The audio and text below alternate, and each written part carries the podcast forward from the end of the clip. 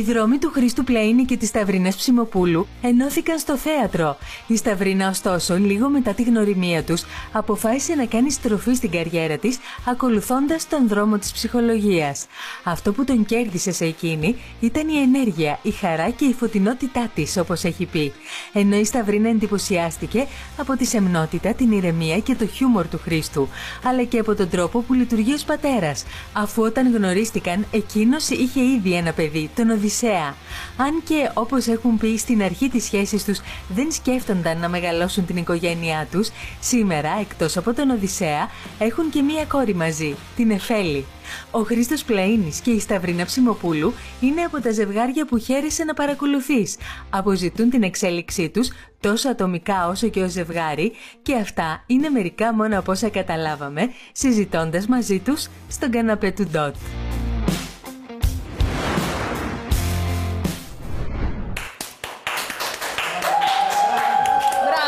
Καλώς ορίσατε. Καλώς σας βρήκαμε. Να πούμε ότι είναι αρκετά σουρεαλιστικό όλο αυτό αυτή τη στιγμή που συμβαίνει, διότι ε, με τη Σταυρίνα είμαστε και ο Μήνος και εγώ φίλοι από τη δραματική σχολή. Ε, αργότερα γίναμε πολύ φίλοι και με τον Χρήστο και κουμπαριάσαμε κιόλας, ε, διότι ήμουν εκεί παρούσα στο ε, κομμάτι ε, Νεφέλη ε, κλπ. Ως πνευματική μητέρα. Έτσι. Και πώς θα γίνει να ρωτήσουμε πράγματα τώρα που με έναν τρόπο μπορεί και να τα γνωρίζουμε. Θα αυτό τα είναι πολύ εντυπωσιακό. Ε, Εγώ θα ξεκινήσω από τον Χρήστο, λοιπόν. Εσύ τώρα, όλα αυτά τα χρόνια, ας πούμε, τώρα, ε, έχεις δομήσει μια καλλιτεχνική προσωπικότητα ενός ανθρώπου, ο οποίος είναι πάντα τόσο συνεπής σε αυτά που κάνει και ταυτόχρονα μια ήρεμη δύναμη. Αυτό είσαι και στη ζωή σου. Ε, ναι, έτσι, είμαι λίγο, λίγο ήσυχος, θα λέγαμε. Πια. Τι εννοείς πια? Ε, πια. Υπήρξαν περίοδοι δηλαδή που γινόταν εχαμός. Εχαμός δεν θα το έλεγα, αλλά εντάξει, υπήρξαν περίοδοι πιο, πιο έντονες ζωής. Αλλά τώρα Θέλω πια... να πω, όταν ήσουν ένα παιδάκι, ας πούμε, στην ηλικία του γιου σου, του Οδυσσέα. Ναι. Ε, δώσ' το, δώσ' το. Σε ευχαριστώ. Ναι. Ε, ήσουν έτσι εξωστρεφής, δεν ήσουν πάντα χαμιόταν. Όχι, ήμουν πιο εξωστρεφής. Α, ναι. Μετά, εγώ τελικά με το θέατρο έγινα πιο εξωστρεφής. Γιατί? Δεν ξέρω, δεν μπορώ να καταλάβω. Συγκροτήθηκα με κάποιο τρόπο, γιατί ένιωσα ότι ε, αυτή η δουλειά δεν είναι το πανηγύρι που μπορεί να βλέπει ο κόσμος πάνω στη σκηνή. Χρειάζεται μια πολύ πιο έτσι, στρατιωτική, θα έλεγα, με την καλή έννοια, πειθαρχία και δόμηση για να μπορέσεις να ανταπεξέλθεις και να έχεις και μια διάρκεια, έτσι. Χριστό, στο θέατρο τι σε οδήγησε? Ένα πρόβλημα υγείας που αντιμετώπισα και δεν μπορούσα να πάω στη Γυμναστική Ακαδημία. Διαγνώστηκε με ένα θέμα στην καρδιά, όχι τίποτα σημαντικό, πρόπτωση της Μητροειδούς Βαλβίδας λέγεται, και δεν μπορούσα να κάνω πρωταθλητισμό, οπότε άρχισα να ψάχνουμε σε άλλα πράγματα και έτυχε αυτό, έτυχε, εμένα το θέατρο έτυχε. Από φίλους σου ενώ πως... Α, ναι, από φίλους σου. Έχω βρεθεί το ένα καλοκαίρι στη Σαντορίνη που δουλεύω ε, με ένα... φίλο της αδερφής μου. Α, αυτό εξηγεί οποίος... λίγο το έντονη ζωή. Ναι. Καλοκαίρι, Σαντορίνη, okay, δουλεύει. Ναι. Ναι. Ο οποίος δίνει... Θα επανέλθουμε σε αυτό. Όχι, ας μην τα επανέλθουμε. Γιατί μου έχουν απαγορεύσει την είσοδο στο νησί πια. Μάλιστα. Σταυρίνες, εσύ τα ξέρεις. Φιλιά στη Σαντορίνη. Και ήταν να δώσει εξετάσεις στο εθνικό εκείνος και έτσι άρχισα να τον παρακολουθώ και να βλέπω κάτι από τους σχεδιασμούς που έκανε στην παραλία, πώς αντιμετώπιζε τα κείμενα. Και έτσι, χωρίς να έχω κάτι στο μυαλό μου, είπα, α, για να δω. Σταυρίνα, το ίδιο ισχύει και για σένα. Εγώ η, καθόλου η το ίδιο. Και έχεις βρεθεί σε δραματική, να το πούμε για τον κόσμο. Ήμασταν στο Εθνικό Θέατρο το... τελικά όλοι. Όλοι μαζί. Λίγο πιο πριν, το Σταυρίνα και λίγο πιο μετά. Ε, ε, εσύ, Σταυρίνα. Εγώ καθόλου από σπόντα. Εγώ το έλεγα από πολύ μικρή. Ε, εκεί γύρω στην έκτη δημοτικού θε, ήθελα να γίνω ηθοποιός. Τελεία. Και αποφάσισα ότι θα. Ήσουν από τα κοριτσάκια με τη βούρτσα και τα λοιπά που κάνουν πρόβα στον καθρέφτη. Εντελώς, εντελώς. Mm. Όχι ακριβώς με βούρτσα, κάποιες τσάντες της γιαγιάς, κάποια φορε... μπλούζες για φορέματα της γιαγιάς, κραγιόν πάντα. Ναι, Ήτανε... τα κούνια. Τα κούνια όχι, δεν με βόλευαν okay. από τότε. Και μετά, ε, όταν ήρθε η στιγμή και έφτασα τρίτη ηλικίου και ήταν να δώσω πανελλήνιες, λέω ας μπω στην Αθήνα κάπου για να είμαι κοντά στο εθνικό και λέω που να μπω. Α, θα μπω στην Πάντειο να γίνω ψυχολόγος που μπήκε η φίλη μου η Μάρα, να μην είμαι και μόνη μου. Και για να δώσω μετά στο εθνικό. Και πώς μετά κινείσαι πάλι στην ε, ψυχολογία και σε αυτό το κομμάτι? Νομίζω ότι ποτέ δεν σταμάτησα να υπάρχει ένα διπλό πράγμα στη ζωή μου, γιατί επειδή είχαμε το σχολείο με τη μαμά μου, παιδικό σταθμό νηπιαγωγείο. Πάντα δούλευα εκεί ως ψυχολόγος όταν τελείωσα την ψυχολογία. Οπότε όταν ήμουνα στο θέατρο, ξυπνούσα το πρωί, πήγαινα στο σχολείο ως ψυχολόγος, τελείωνα, πήγαινα σε διπλές πρόβες και μετά το βράδυ είχα και παράσταση. Απλώς μετά, κάποια στιγμή, ε, γεννήθηκε η ανάγκη, όταν ξεκινήσαμε να είμαστε και πιο επίσημα με τον Χρήστο, για να μεγαλώσουμε την οικογένειά μας. Mm-hmm. Και από εκεί νομίζω και μετά επήλθε μια ολοκλήρωση ενός πρώτου κύκλου με το θέατρο. Και Χρήστο Πλαίνη, έρχομαι στη στιγμή που έρχεται στη ζωή σου η Σταυρίνα Ψημοπούλου. Εσύ τότε δεν φανταζόσουν θα ξανακάνεις οικογένεια, θα... Πώς ήσουν? Όχι, όχι, δεν είχα τέτοιες, τέτοιες βλέψεις, ναι, σε καμία περίπτωση. Είχα τον Οδυσσέα τότε, ήταν τεσσάρων χρονών, είχα αποφασίσει ότι θα μεγαλώσω τον Οδυσσέα και θα, θα ταχθώ σε αυτό το πράγμα και ότι δεν υπάρχει περιθώριο για, για κάτι άλλο. Και πώς άνοιξε το περιθώριο αυτό που ανατράπηκε αυτό το σχέδιο? Ήταν ουσιαστικά η, η επαφή που είδα να έχει ο Οδυσσέας με τη Σταυρίνα.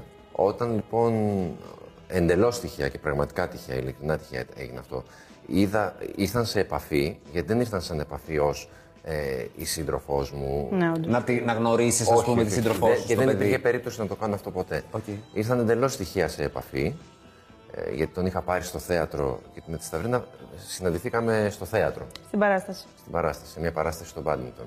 Έτσι λοιπόν είχα πάρει το παιδί μαζί mm. και βρεθήκανε και έτσι άρχισε. Δηλαδή, μόνος του Οδυσσέας μου είπε: «Α, την κοπελίτσα που παίζαμε κυνηγητός στους διαδρόμους, πότε θα της πεις να έρθεις στο σπίτι?» Oh. Χωρίς τέλος. Πάντως, μας έχει δοθεί ευκαιρία με τη Σταυρίνα, με την άλλη της ιδιότητας, ως ψυχολόγου, εδώ στην εκπομπή, που πολύ σε ευχαριστούμε. Εγώ σας ευχαριστώ. Όχι εμείς. Όχι. Σε παρακαλώ. Εντάξει. Να μιλήσουμε και για το κομμάτι μεικτή οικογένεια. Βέβαια. Ε, θέλω να μου μιλήσετε λίγο για αυτές τις ισορροπίες. Η Νεφέλη, μετά από πόσο καιρό ε, ήρθε στη ζωή σας? Ήρθε μετά από δύο χρόνια ουσιαστικά που ήμασταν μαζί. Δύο χρόνια μετά ήρθε. Η ισορροπία νομίζω ήταν, δεν ήταν ποτέ μία αναμέτρηση τόσο δύσκολη για μας. Επειδή ακριβώς υπήρχε αυτή η σχέση με τον Οδυσσέα και ακριβώς επειδή αυτό και τους δύο μας νομίζω μας γέμισε ασφάλεια ότι κάπως εδώ υπάρχει κάτι άλλο. Χτίστηκε, χτίστηκε ναι. Αυτό. Χτίστηκε, οπότε μέρα με τη μέρα και στιγμή με τη στιγμή κάπως ήρθε και μας έδειξε η ζωή, ας το πούμε, ότι εδώ είναι εδώ που ανήκουμε και οι δύο, και οι τρεις, και οι τέσσερις, και οι πέντε με το σκυλί. Τι ήταν αυτό που πιστεύεις σε έκανε να, να πεις «Ο Χρήστος είναι»? Ναι, πολλές φορές το, το έχω σκεφτεί γιατί το έχουμε συζητήσει. Ε, είναι πολλά που νομίζω με έκαναν να σταθώ. Εκτός από την πρώτη επαφή που είναι αυτό που σταματάει ο χρόνος, Χριστόφος Παπακαλιάτης, λίγο το όλο. Σε δεύτερη φάση νομίζω το, τον θαυμάζω βαθιά και τον... Α, κάθε μέρα δηλαδή τον παρατηρώ το πόσο προτεραιότητα βάζει και την οικογένεια και εμάς, που αυτό όχι μόνο με συγκινεί, με κάνει να τον ερωτεύομαι ακόμα περισσότερο. Mm, να ρωτήσω κάτι. Ε, υπήρχε κάτι που σε δυσκόλεψε σε όλη αυτή τη διαδικασία που την περιγράφουμε σαν φυσική και... Ναι, ναι, ναι. Ε... Νομίζω ότι αυτό που κάποιες φορές με δυσκόλεψε ήταν το τι ρόλο θα έχω απέναντι στον Οδυσσέα. Αλλά επειδή ακριβώς ήταν τέτοια η σχέση, όπως είπαμε, ε, δεν μπήκα καθόλου στη διαδικασία να σκεφτώ ότι είμαι μητριά, ας πούμε. Και είμαι η Σταυρίνα που τον αγαπάει και, τον, και με αγαπάει και εκείνος και είμαστε όλοι μέρα αγκαλιά. Και... Κάπως ε, θέλω να πω ότι καμιά φορά οι τίτλοι μας περιορίζουν και μας βάζουν σε, μια, σε ένα mode το οποίο δεν είναι απαραίτητο να μπορεί κάποιος να το ακολουθήσει. Δεν είναι μια ταμπέλα το, το μητριά, ας πούμε, ή η δεύτερη γυναίκα ή whatever, ή η δεύτερη μαμά. Ε, το ζητούμενο είναι να υπάρχει μια σχέση, να είναι αληθινή και αυτό να βοηθάει όλη την οικογένεια.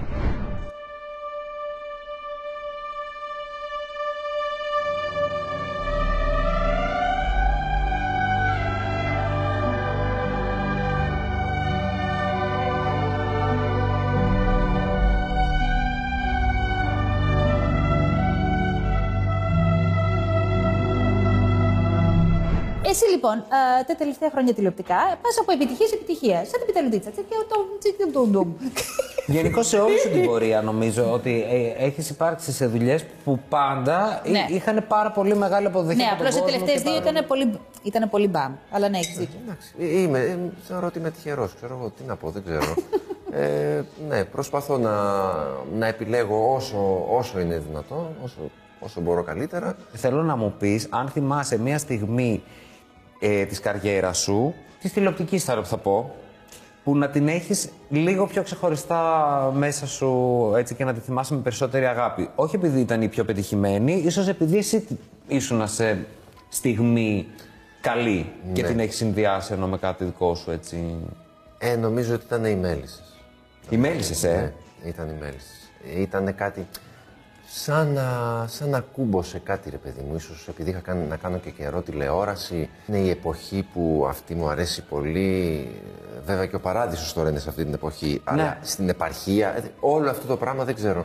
Και τυχαία έκανα έτσι στο Facebook λίγο κάτι. Ήθελα να βρω στον τοίχο, πώς το λένε εδώ εκεί, τον τοίχο στο Facebook. Και είδα κάτι φωτογραφίες, mm. γιατί τα κοίταζα. Και πραγματικά συγκινήθηκα, είπα, κοίταξε να δεις. Το δικό μου το κορίτσι βρίσκεται στα χέρια αυτού του κτήνους. Το δικό μου!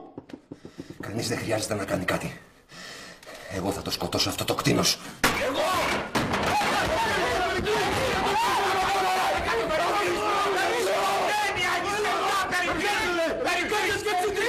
Τα παιδιά σου, ρε! Τα παιδιά σου! Τα παιδιά σου! Οι Μέλισσες μου έχουν αφήσει μία ζεστασιά. Παρόλες τις δυσκολίες, οι οποίες ήταν πολλές, μεγάλες και καθημερινές, έτσι.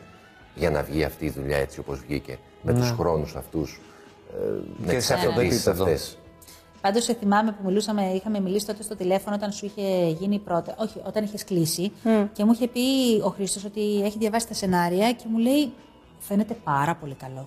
Πάρα πολύ ναι. καλό. Το είχε πει από την αρχή. Το είχε, το είχε πει από την αρχή ναι. και, και σε θυμάμαι γιατί είχες όντως καιρό να κάνεις τηλεόραση. Και πήγαινα όχι γιατί είχα καιρό να κάνω τηλεόραση με όλη την ψυχή. Πήγαινα γιατί αυτό που διάβασα το αμέσως με, με έπιασε. Ναι, αυτό λέω γιατί προφανώς.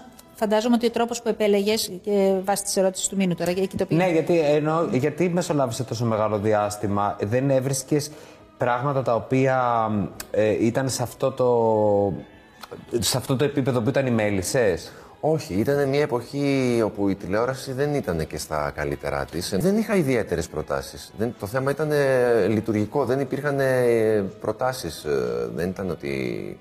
ερχόντουσαν και εγώ έλεγα: Ω, δεν μ' αρέσει αυτό το σενάριο, δεν μ' αρέσει αυτό. Τέτοια πράγματα. Όχι. Δεν έχουν συμβεί ποτέ τέτοια πράγματα σε μένα. Η αλήθεια είναι. Δεν τα θέλησες όμως κιόλας. Δεν τα επεδίωξα. Δεν... Γιατί πρέπει... πρέπει να κινείσαι και ανάλογα. Ε, όταν λέω να κινείσαι ανάλογα, πρέπει να είσαι πιο στοχοπροσιλωμένος σε αυτό και να το διεκδικείς και να το κυνηγάς και να είσαι πολύ μέσα στη δουλειά. Εγώ θέλω να είμαι όσο είμαι μέσα στη δουλειά, άλλο τόσο να είμαι και απ' έξω από τη δουλειά. Αυτό που κάνει και η Σταυρίνα δηλαδή. Ναι, κάπως με έναν τρόπο ε, διαφορετικό νομίζω. Διαφορετικά, ναι. ναι. Δεν σου λείπει το θέατρο. Μου λείπει το θέατρο, αλλά δεν μπορώ αυτή τη στιγμή να... Δεν, έχει, δεν είναι η ώρα να ανοίξει ο δεύτερος κύκλος. Πότε θα ανοίξει ο δεύτερος κύκλος, Σταυρίνα μου όμως, γιατί είμαστε δεν είναι ακόμα η ώρα. Δεν μπορώ να διανοηθώ, ρε παιδιά, ότι μπορεί να λείπω, ας πούμε, το βράδυ από το σπίτι. Τώρα που η Νεφέλη έχει μεγαλώσει. Ναι. Αρκετά. Εντάξει, δεν έχει πάει και... Τι βγάζει τη νύχτα. ε, δεν το σκέφτεσαι το σκέφτομαι. να ξανακάνεις θέατρο? Νομίζω ότι δεν είμαι ακόμα, δεν είναι ακόμα μέσα μου, δεν έχει δημιουργηθεί η στιγμή και η συγκυρία που θα το χωρέσω αυτό. Ξέρεις, γιατί... έχει, έχει όλο αυτό το δημιουργικό κομμάτι τώρα στη... Έχω στην το σχολείο αφενός, ναι. αφετέρου το γραφείο με τις συνεδρίες που έχει... Έχω μπει και σε μια διαδικασία εκπαίδευσης κτλ, κτλ. Έχει αρχίσει αυτό να με δονεί πάρα πολύ και μετά... Πιο μετά. Ποιο Γιατί βιαζόμαστε δηλαδή. Εγώ καθόλου. Μια ψυχολόγος, οικογενειακής σύμβουλος ε, κλπ. Ε, Πώς διαχείριζεται το κομμάτι της σχέσης της για να μην γίνεται η ίδια ψυχολόγος? Πες μου σε παρακαλώ. Με μεγάλη επιτυχία. Γιατί μου, μου φαίνεται λίγο ότι θα έρχεται το παιδί και θα του λες: κοίτα, αυτό είναι μια... Θέλω μαμά, ξέρω εγώ, παπαδό. Είναι μια δική σου ανάγκη την οποία... Την καταλαβαίνω, την ακούω, αλλά δεν γίνεται αυτή τη στιγμή αυτό που λες. Λέω πολλά τέτοια δυστυχώς. Και με τον Χρήστο ακόμη. Κάποια στιγμή γύρισα και του είπα ότι αντί να, ας πούμε, να θυμώνουμε ένας άλλον, πώς να λέμε γιατί φοβόμαστε. Όχι. Άσκηση σου τη βάλει. Τύπου θα κάτσουμε να γράψουμε, ξέρω εγώ, τέτοιο. Όχι, εσύ. No more audience. Εμένα μου το κάνει ζάντια. Και δεν είμαστε και παντρεμένοι. Ακόμα. Μου λέει, με βάζει Μινάκο, θες να κάτσουμε για τη χρονιά που πέρασε, να γράψουμε εργασία κανονικά? Όχι. Τι είναι αυτό που θαυμάζει ο ένας στον άλλον? Ας απαντήσει πρώτα η κυρία. Εγώ το, τον θαυμάζω πάρα πολύ που έχει αυτή την ικανότητα του χιούμορ, μάλλον να βάζει το χιούμορ μέσα στη ζωή μας και να ξέρει, σε σχέση με εμένα τώρα μιλάμε, πότε να, να έρθει πιο κοντά, πότε να μου δώσει το χρόνο που χρειάζομαι. Ε, αισθάνομαι ότι έχει μια πολύ μεγαλύτερη συναισθηματική νοημοσύνη από ό,τι νομίζει και ένα ρομαντισμό που εμένα μου αρέσει πολύ. Ακόμα και όταν μου έφερε τις βέρες ήταν πολύ συγκινητικός τότε. Πώς σου τις έφερε? Ε, μου τις έφερε μια μέρα και μου είπε, κοίταξε, εγώ δεν δε θέλω να πω πολλά. Απλά θέλω να είμαστε μαζί για πάντα. Ε, και αυτό για μένα. Να μας πει ο Χρήστος τι θα μας Σταυρίνα τώρα. Λέει τόσο αποκαταλάσσης, τώρα θα βγω εγώ και θα... Δεν χρειάζεται. Μήνυμα εσύ. Με τον τρόπο του έτσι. Μήνυμα εσύ. Ναι, δωρικά. Όλη την ύπαρξη, από το πρωί που ξυπνάει γιατί βλέπω μέχρι το βράδυ, νιώθω ένα πράγμα πολύ... Μην το κάνεις αυτό! Μην το κάνεις αυτό! Πες μου ένα χαρακτηριστικό. Δηλαδή το έχουμε εδώ σαν να είμαστε στο σπίτι, έχει γίνει τώρα. Περίμενε. Γιατί κακό είναι. Παιδιά, αυτό ήταν ο στόχος. Παιδιά, να το παίξετε όλο αυτό. Είστε σοβαροί? Όχι, όχι, όχι. Τελείω, τι θαυμάζω, τέλος. Τι θέλετε ένας για τον άλλο. Το είκοσι τρία. Εσύ τι θες για τη Σταυρίνα και εσύ. Εγώ θέλω η Σταυρίνα να κάνει τα πράγματα που της αρέσουν. Να, να ταξιδεύει, να είναι ευτυχισμένη, να έχει την υγεία της και γενικά να, οτιδήποτε της περνάει από το μυαλό που θέλει να το κάνει, να το κάνει. Και εγώ θέλω να είναι, καλά, εκτός να έχουμε υγεία, ε, να ταξιδεύουμε και να ταξιδεύει, κατά επέκταση να ταξιδεύουμε. Ε, ε, καλά, να ταξιδεύω είναι... μέχρι τα κιούργα δεν με αφήνει να πάω μόνο μου. Έτσι το καταλαβαίνω. Τώρα θα είναι κάποια πράγματα που δεν ήταν προβοκάτσια που έκανε τα ψέματα. Και να...